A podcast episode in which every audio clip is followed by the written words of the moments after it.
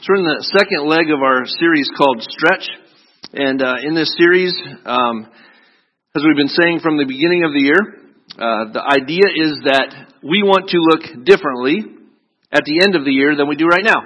And what are the different aspects of our life um, that when we think about spiritual maturity and spiritual growth, becoming like Jesus, what are the things that we need to do? We need to put into place, put into action so that we look like a different person, or our marriage is different, or our kids are different, or um, uh, our spiritual life is, is growing. Uh, what is it that we need to do to take action with, so that again, at the end of this year, we look back and say, "I've, I've grown in my relationship with Jesus."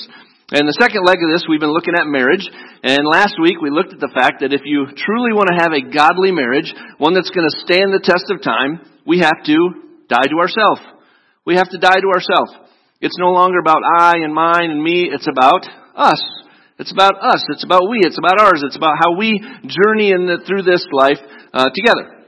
So today, uh, I'm calling this Practical Application Sunday, okay? Um, this is Practical Application Sunday that we're going to get to some things um, that I hope to challenge you with that will just be practical uh, about marriage and relationships where you can say, okay, what are a couple of these things that we can put into place in our marriage that we can grow in our relationship with Jesus so that once again, our marriage will be farther along in our relationship with each other and with Jesus by the end of the year, more so than it may be even now. And some people just have a little bit to go, right? But we can always use improvement. We can always use going that extra step, uh, of course, when it comes to our marriage and our relationship with Jesus. I was looking up a couple of things about marriage um, out of curiosity. Um, I've started getting these emails. I have no idea why I started getting them, what I clicked that caused me to start getting these, but they're called interesting facts and I get like two or three a day, and it's pretty fascinating stuff. And so one of them was about, does anybody else get those? My, okay, well you're ruining my sermon illustrations if you get them too, so stop getting them, alright? Um, so anyway, I was reading about marriage, and one of the interesting facts, did you ever know um, the, the uh, background to the attendance? Like the marriage attendance, where you got the guy standing up and the lady standing up with him? Um, I know that in the Bible we know that the uh, that the bridegroom would bring his groomsmen and they would come and they would bring the bride and go back. Uh, but there's some in some other cultures um, it meant different things. Uh, for example, um, the groomsmen were there uh, to offer protection, um, but in Roman culture there had to be ten witnesses to the wedding taking place. Like if there weren't ten men witnessing it, it didn't happen. And so that was part of the groomsmen standing up. And then there was another part um, where uh, the groomsmen were there for protection, so that nobody would come and take off with the bride. Um, I haven't seen that happen lately, maybe in the movies. And uh, then there's another part that is a little more twisted in that oftentimes in some cultures the wife or the bride to be wouldn't have met the groom. And so the groomsmen would actually go get her and bring her, and they were to make sure she didn't run away once she saw the groom. That's kind of fun, huh? Um, and then on the other side, the ladies, um, it's thought that um, some of the bridesmaids um, were there for protection also to protect the bride. But there was so much superstition uh, going along, and we're not superstitious around here. We're just a little stitious. It's my Michael Scott quote, right? Um, but anyway, they would have they would have the ladies up there, and they would have them dressed similarly to the bride so that if evil spirits or if somebody came with bad intention to steal the dowry or to steal the bride, they wouldn't know which one was the bride. It was before the white dresses and everything, so the bridesmaids would dress similarly.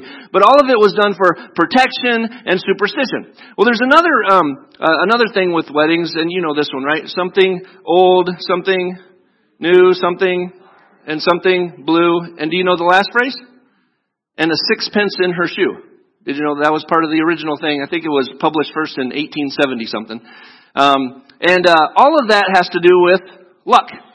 Um, the whole old, new, borrowed blue. Um, they're hoping that if they wear something that belonged to somebody who was having kids, that they too might have kids someday. Um, and that was the whole thing was based on luck. Uh, well, the problem with both of these two things uh, are this: um, number one, we shouldn't need attendance to protect us on wedding day. It should be something that we're ready for and ready to get married in front of our witnesses, friends, and, and before God.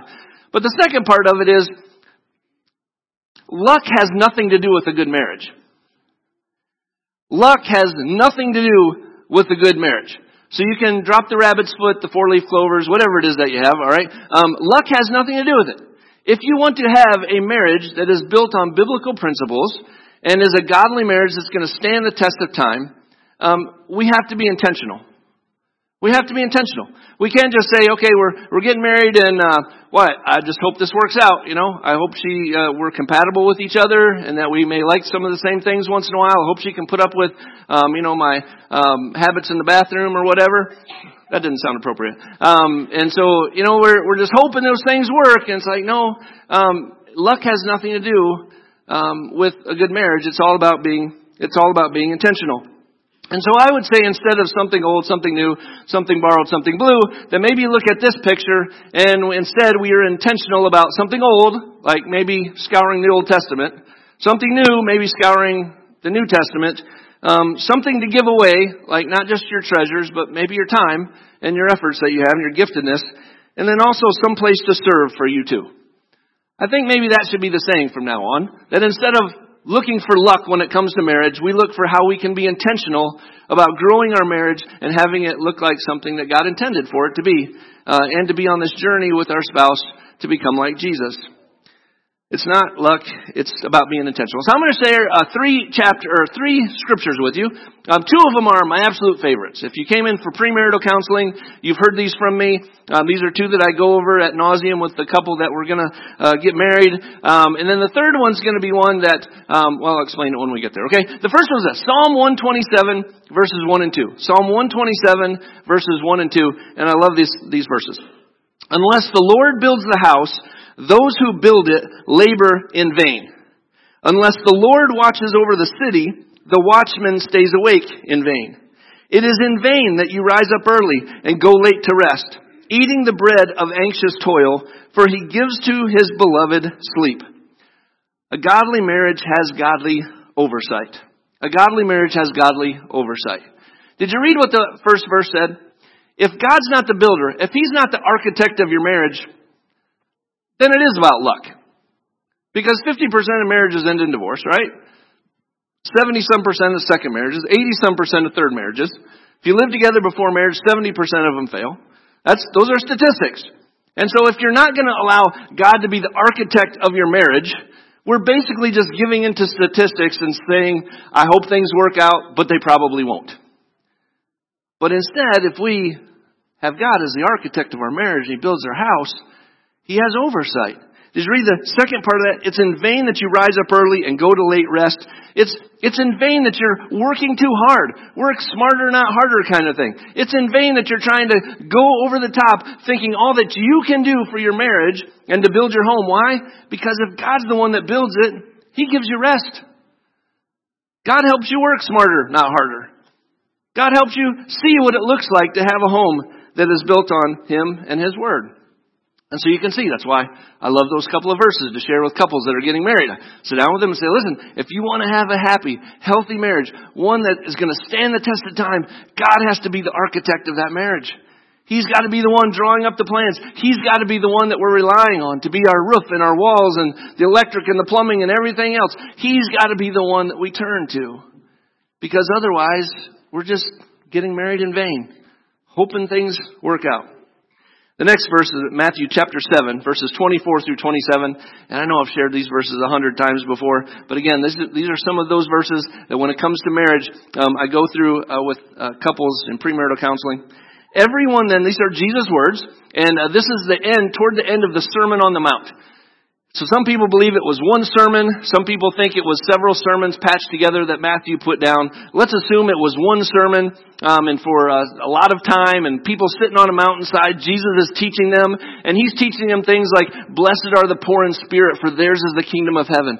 And blessed are you if you're persecuted for righteousness' sake. And he's uh, then talking about if someone hits you on one side of the face, what are you supposed to do? Turn the other cheek, right? How many of you ever done that before? Yeah, me neither. We don't like that one, do we? Yeah. Someone asks you to go one mile, that you go additional mile. Someone asks for part of your clothing, you give them your other part of your clothing also. And Jesus is teaching that to all of these people, and it's hitting them right in the face about, whoa, this is a different kind of teaching than we've heard. And then toward the end of it, this is what he says. Everyone then who hears these words of mine, so all the Sermon on the Mount, and does them, did you see that part? And does them, not just hears them, but does them, will be like a wise man who built his house on the what? On the rock. The rain fell, the floods came, the winds blew and beat on that house, but it did not fall because it had been founded on the rock. Everyone who hears these words of mine and does not do them will be like a foolish man who built his house on the sand. And the rain fell, and the floods came, and the winds blew, and beat against that house, and it fell, and great was the fall of it. A godly marriage is built on the words of Christ. A godly marriage is built on the words of Christ. I love sharing that parable with people when we're getting ready to plan out their, their wedding and their marriage and get them ready for that because it's just so easy to look at it and say, listen, this is what it looks like to have a godly marriage. We're building it on the foundation of Jesus. None of you would go out and build a house that you would just build it on sand. Nobody would do that. It's just ridiculous.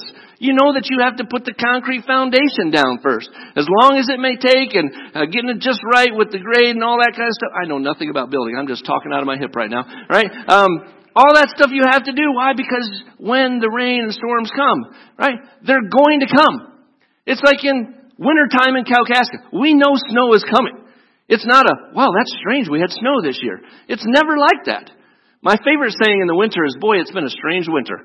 All nine winters I've been here, I've heard that phrase because none of the nine have been the same except for one thing.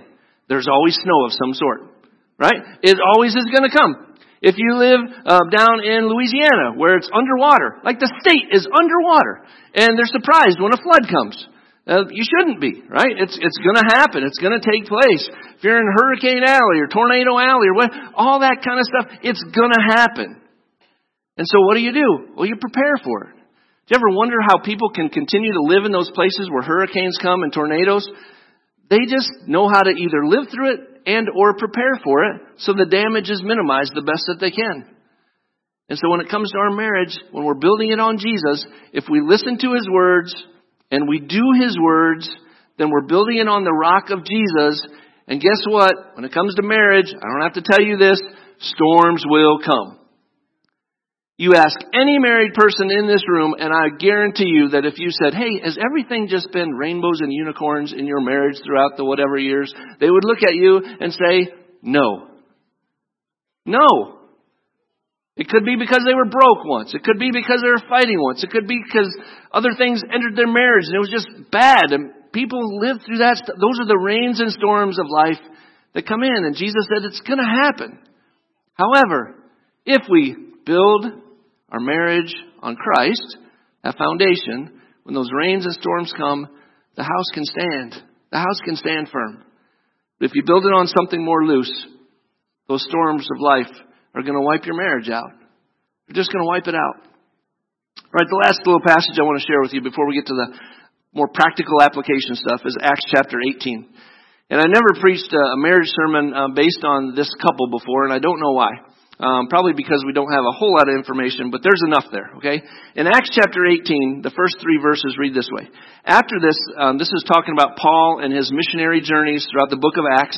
Um, those are another message for another day. But anyway, after this, Paul left Athens and he went to Corinth, uh, and he found a Jew named Aquila, a native of Pontus, recently come from Italy with his wife Priscilla, because Claudius had commanded all the Jews to leave Rome. So one time when Claudius was ruler um, uh, over, the, over, the, Roman Empire uh, in Rome, he kicked all the Jews out because there was one guy in particular, it would appear, that was stirring up riots. And so he blamed it on all the Jews and he kicked all the Jews out of Rome. And so uh, they left, they went to Corinth, and uh, Priscilla and Aquila met up with Paul. And he went to see them, Paul did, and because he was of the same trade, he stayed with them and worked, for they were tent makers by trade. And he reasoned in the synagogue every Sabbath and tried to persuade Jews and Greeks. A few verses down, verse 18. After this, Paul stayed many days longer, then took leave of the brothers and set sail for Syria, and with him Priscilla and Aquila. At Cenchrea, he had cut his hair, for he was under a vow. And then a few uh, verses later, down in verse 24, now a Jew named Apollos, a native of Alexandria, came to Ephesus. He was an eloquent man, competent in the scriptures. He had been instructed in the way of the Lord, and being fervent in spirit, he spoke and taught accurately the things concerning Jesus, though he knew only the baptism of John. He began to speak boldly in the synagogue, but when Priscilla and Aquila heard him, they took him aside and explained to him the way of God more accurately. This is what I love about these verses in Acts 18 about this married couple named Aquila and Priscilla, who you will hardly find any more information in the Bible about. They were a married couple that were so devoted to Jesus, so devoted to God, that when they were kicked out of Rome, they didn't get angry with God, they didn't fall away from the faith, they found Paul. And they went on a missionary journey with Paul. Can you imagine that? I love Michelle Price and I went on a mission trip with her and she was wonderful, but if I could replace her with Paul, sorry Michelle, I'd do it, right? I mean, if Paul could lead you on a missionary journey, how amazing would that be? And why would he take Priscilla and Aquila? Because they knew the Word. And their marriage was built on Jesus. We can only assume that because Paul probably wouldn't have taken them otherwise. He had a hard time. He didn't want to take uh, Barnabas' cousin John Mark back with him, did he? But he took Priscilla and Aquila. And what did they prove? to Paul and to others when they were on this journey. They heard a guy preaching and they knew that there was something wrong about his teaching.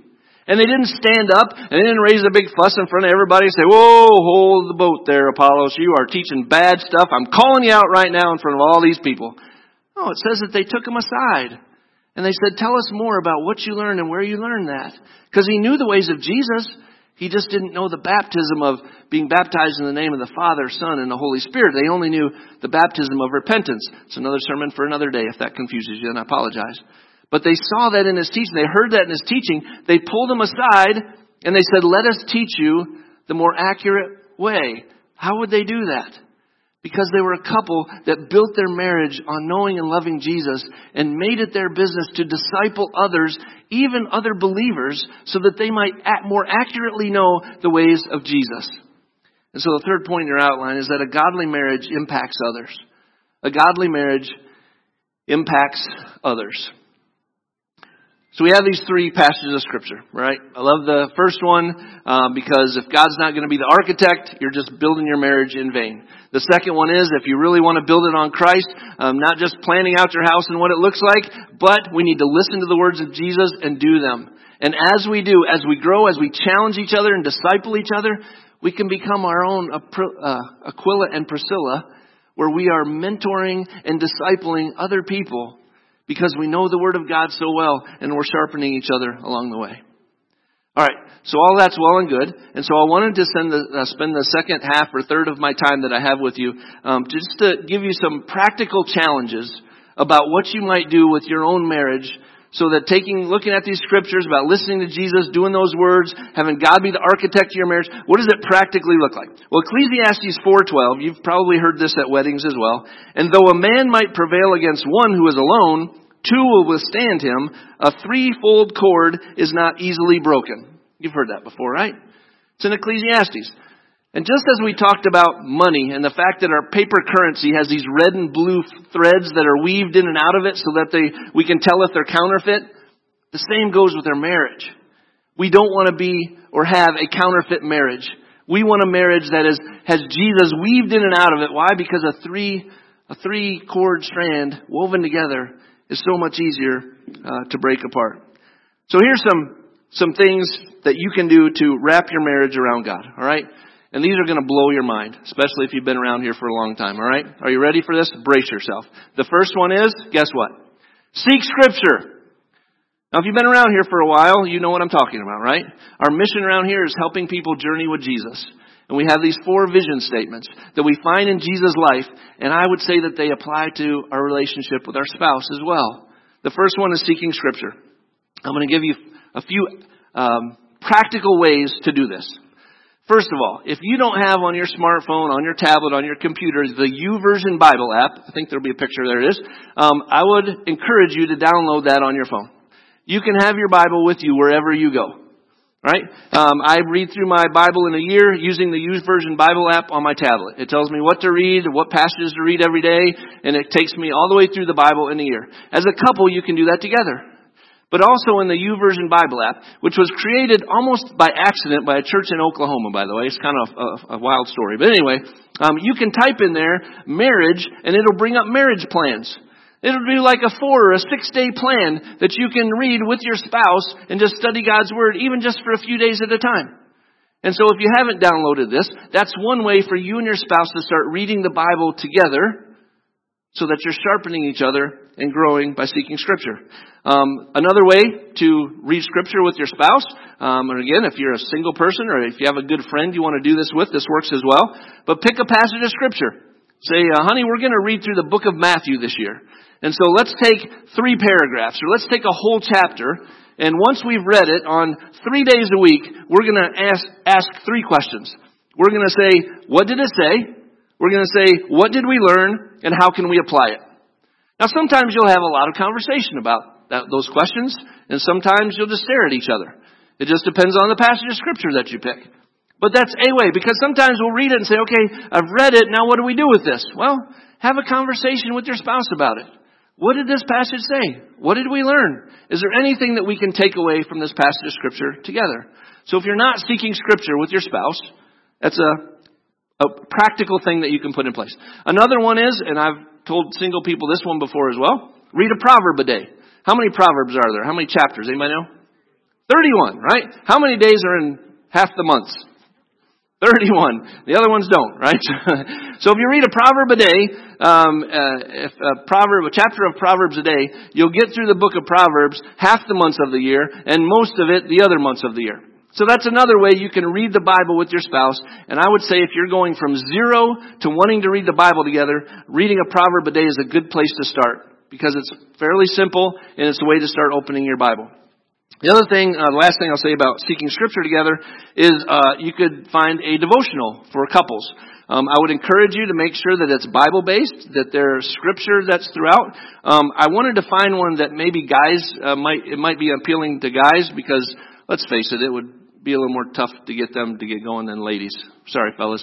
Um, so I found one. Um, it's called the Duck Commander Devotional for Couples. How awesome is that, right? Um, so it's Al and Lisa Robertson, the Duck Dynasty people, um, wrote a devotional. It's got 52 of them. You can do one a week. And I put some in the hub. Um, there's a suggested donation of 10 bucks. It's a little bit less than what I paid for it. Um, but if that's a place that you need to start as a couple because you don't know where to start when it comes to diving into God's Word together, pick up one of these things, right? And just go through a chapter a week. That's a great starting place, especially if you're going from zero to wanting to seek scripture together. All right. Second one, again, blow your mind, sharpen and be sharpened, right?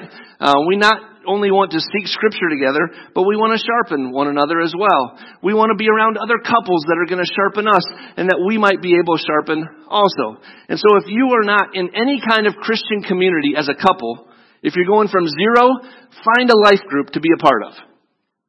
Find a life group to be a part of. If you're having trouble finding one, come see me. I got room in mine on Tuesday nights, but I'll, I'll pair you up with one, alright? Find another, find a place where other couples, there'll be singles there too, and that's fine, but find a place where other Christian couples will be so that you're in Christian community.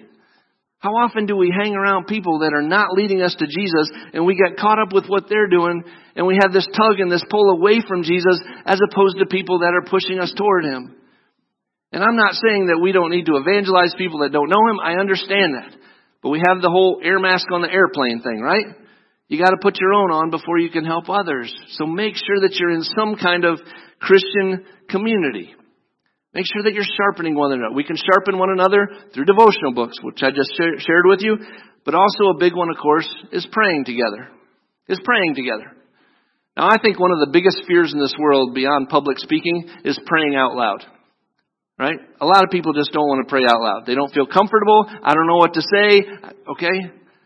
Well, do you know that with all those percentages working against marriages, and I know I've shared this one before, but there's actually a statistic out there, and I researched this, and it actually was a survey that was done, that less than 1% of couples get divorced when the couple prays together every day. You can eliminate all those bad statistics by simply praying with your spouse every day. By just praying together. Now, you may be sitting there thinking, Andy, I don't know how to pray. It's something I didn't grow up doing. Dad always did it. I didn't do it at the dinner table. Went to college, went to high school, went there, whatever. Just never prayed. I don't know how to do that with my spouse. Let me give you just a simple acrostic to maybe help you get you started, okay? The acrostic is ACTS. A-C-T-S. We start with adoration. Just like the Lord's Prayer. Our Father, who art in heaven, Hallowed be thy name. That's adoration. We just want to adore God for who he is. Just recognize that He is the God of creation and Lord of our life. Secondly is confession. Father, I know that I've sinned this week. And I'm not trying, I don't want to try to hide it. I just want to verbalize it to you. The third thing is thanksgiving.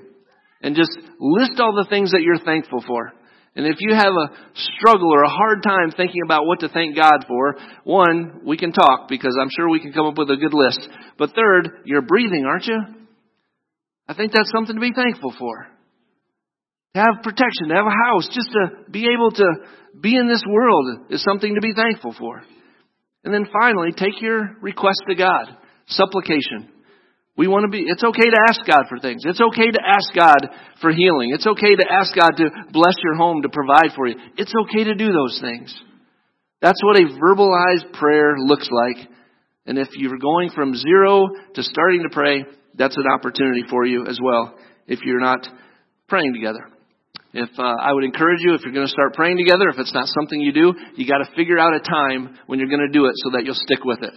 First thing in the morning, last thing at night, those are the easy ones. Um, midday on the phone, if you say, listen, at 10 o'clock, we're going to call each other and pray for each other on the phone, if, if your job allows that kind of thing. Whatever it is that you can set a certain time that you can pray together. My dad kind of got up in my grill one year, um, as only my dad can get up in your grill. He's a kind of soft guy. But anyway, sorry, you didn't hear that, Dad, did you? Um, but anyway, he he got got on me one time. He's like, Andrew, you don't go to bed at the same time your wife does. I'm like, no. Sometimes she goes to bed early, and I don't. He's like, what are you doing? And that really affected me. It challenged me. And I'm not going to say I'm 100% at it because sometimes he would go to bed earlier and I'd want to watch a ball game or whatever. But there's so much protection and so much good in a marriage that comes with going to bed at the same time as your spouse does. And so if you get into that practice, guess what else you can do with that practice? You can pray together before you go to sleep, before you go to bed at night. All right, show compassion. I'm running out of time. All right, uh, here's some ways that you can show compassion. Maybe you're not a very compassionate couple, that you're just thinking it's all about us, it's all about ours, whatever. We don't want to share with anybody. That's not what Jesus did, and thank goodness he did not do that, right? He showed compassion wherever he went. He'd go into a town, he was on his way to do something, and somebody with a disease would come up, and he would slow down, and he had compassion on them. And so we want to be a people that show uh, compassion. So random acts of kindness. Maybe once a month, you and your spouse decide we're going to do something nice for somebody else. We're just going to randomly do something nice, whatever it may be. You're going to rake their yard, shovel their snow. Um, maybe you're just going to stop in and see somebody. Um, secondly, maybe you tip a waiter or a waitress really well once a month. You just have this $50 bill that you set aside or $20 bill you set aside and say, we're going to tip this one time this month to somebody, some waiter or waitress, unsuspecting, and we're just going to leave that for them. Uh, one time my wife and I left a rather large tip. We decided to do that, and this lady like chased us down and said, um, I think you left too much money for me, right? it's fun to have that conversation with people and to surprise them and to really bless somebody like that. Take someone a meal. Everybody eats, right? Um, take somebody a meal, random act of kindness there. Go visit someone. We have a lot of people watching online that can't come to church. Their health doesn't allow it, and they would love to have somebody go visit them probably every single day. If you need a list, if you need some direction there, please call the church office. Maybe we can match somebody up with you. Sarah's starting a dino squad, she's calling it. That on uh, Mondays at 10 o'clock, she's going to take people out to go visit some people um, that could use, uh, could use some guests and some good conversation. But I would encourage you to do that as a marriage couple. And then the fourth one, again, I know it blows your mind, serve sacrificially. Just as every individual can have a part, guess what married couples can have? You can have a part also. Um, the Trumbles were in greeting today, and um, I just saw them there. I thought that's wonderful. Um, James and uh, Lucy were out uh, greeting people that came in, and then uh, Lily and I didn't see Jack. Was Jack around? I didn't see Jack out there. Jack was a slacker today. That's all right. Um, Jack was normally there with them, and Lily and and Andrea, and they were and their whole family was serving together. That's what you do. Find your part. Your whole family can can help in that way. Can greet people or say goodbye, or uh, don't let your kids out parking people's cars though. Okay, we frown against that. Uh, but anyway, find your family part. Our acrostic for part is every volunteer position is, has a position, attributes, responsibilities, and a time commitment. And you can do that as a family. Because couples that serve together, I'm telling you, it helps build their marriage. And they stay together. And they work through things as they serve outside of themselves. And if you think you have it all figured out, mentor a couple who doesn't. You may be in this place where you're like, Andy, we pray together, we read our Bible together, we found our place to serve together. Um, yes, we are generous with others. Awesome. Teach somebody else how to do it. Teach somebody else. Become a mentor couple that says, we want to help you. We want to walk, walk alongside you in the difficulties that you may have because we were there once as well. And we want to walk alongside you to help encourage your marriage. Strive to be a couple that doesn't just grow your marriage, but grows the kingdom. Strive to be a marriage couple, a married couple that doesn't just grow your marriage. That that's not the only focus, but that we have kingdom focus when it comes to our marriages. That we not only are trying to help each other grow, but we're willing to help the whole greater kingdom. Because here's what happens when you're in a marriage and things are going well, people notice it. And they say, I want to have a marriage like that. And when people see that and say, I want to have a marriage like that, they start to have a conversation and then they're in, infected with the gospel as well. And they're affected by that and they come to know Jesus as Lord and Savior also. That's the impact that we can have when our marriages are growing in Christ. So this is what I would just simply ask you to do. When it comes to those four areas, reading the Bible, being in discipleship, being generous, finding your place to serve, I want you to score yourself. From zero to ten, where is your marriage? Doing those things together, not as an individual. Where are you from zero to ten? Are you reading your Bible every day together, praying together, serving together? And if you give yourself a one or a two or a five, or even if you give yourself an eight, I want you to really challenge yourself and say, what can we do now that at the end of the year, we're one number bigger? That we're one number higher and farther along with our, with our marriage? I'm guessing that if we took a survey of everyone in here, there's something in those areas that as a married couple, we can do a little bit better. And as we do those things better, we're intentional about our marriage and we're not looking to luck to have a happily ever after, but we're looking to Jesus, the author and perfecter of our faith, the one who gave us life, not just created it, but died on the cross for us to save it so that we can live with Him for all of eternity.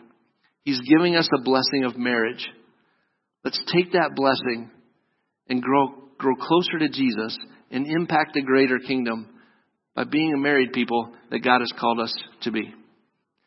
Now, next week when we come together, I'm going to try to answer some more difficult questions like, Andy, I'm doing all that, but our marriage is still on the rocks. Help me.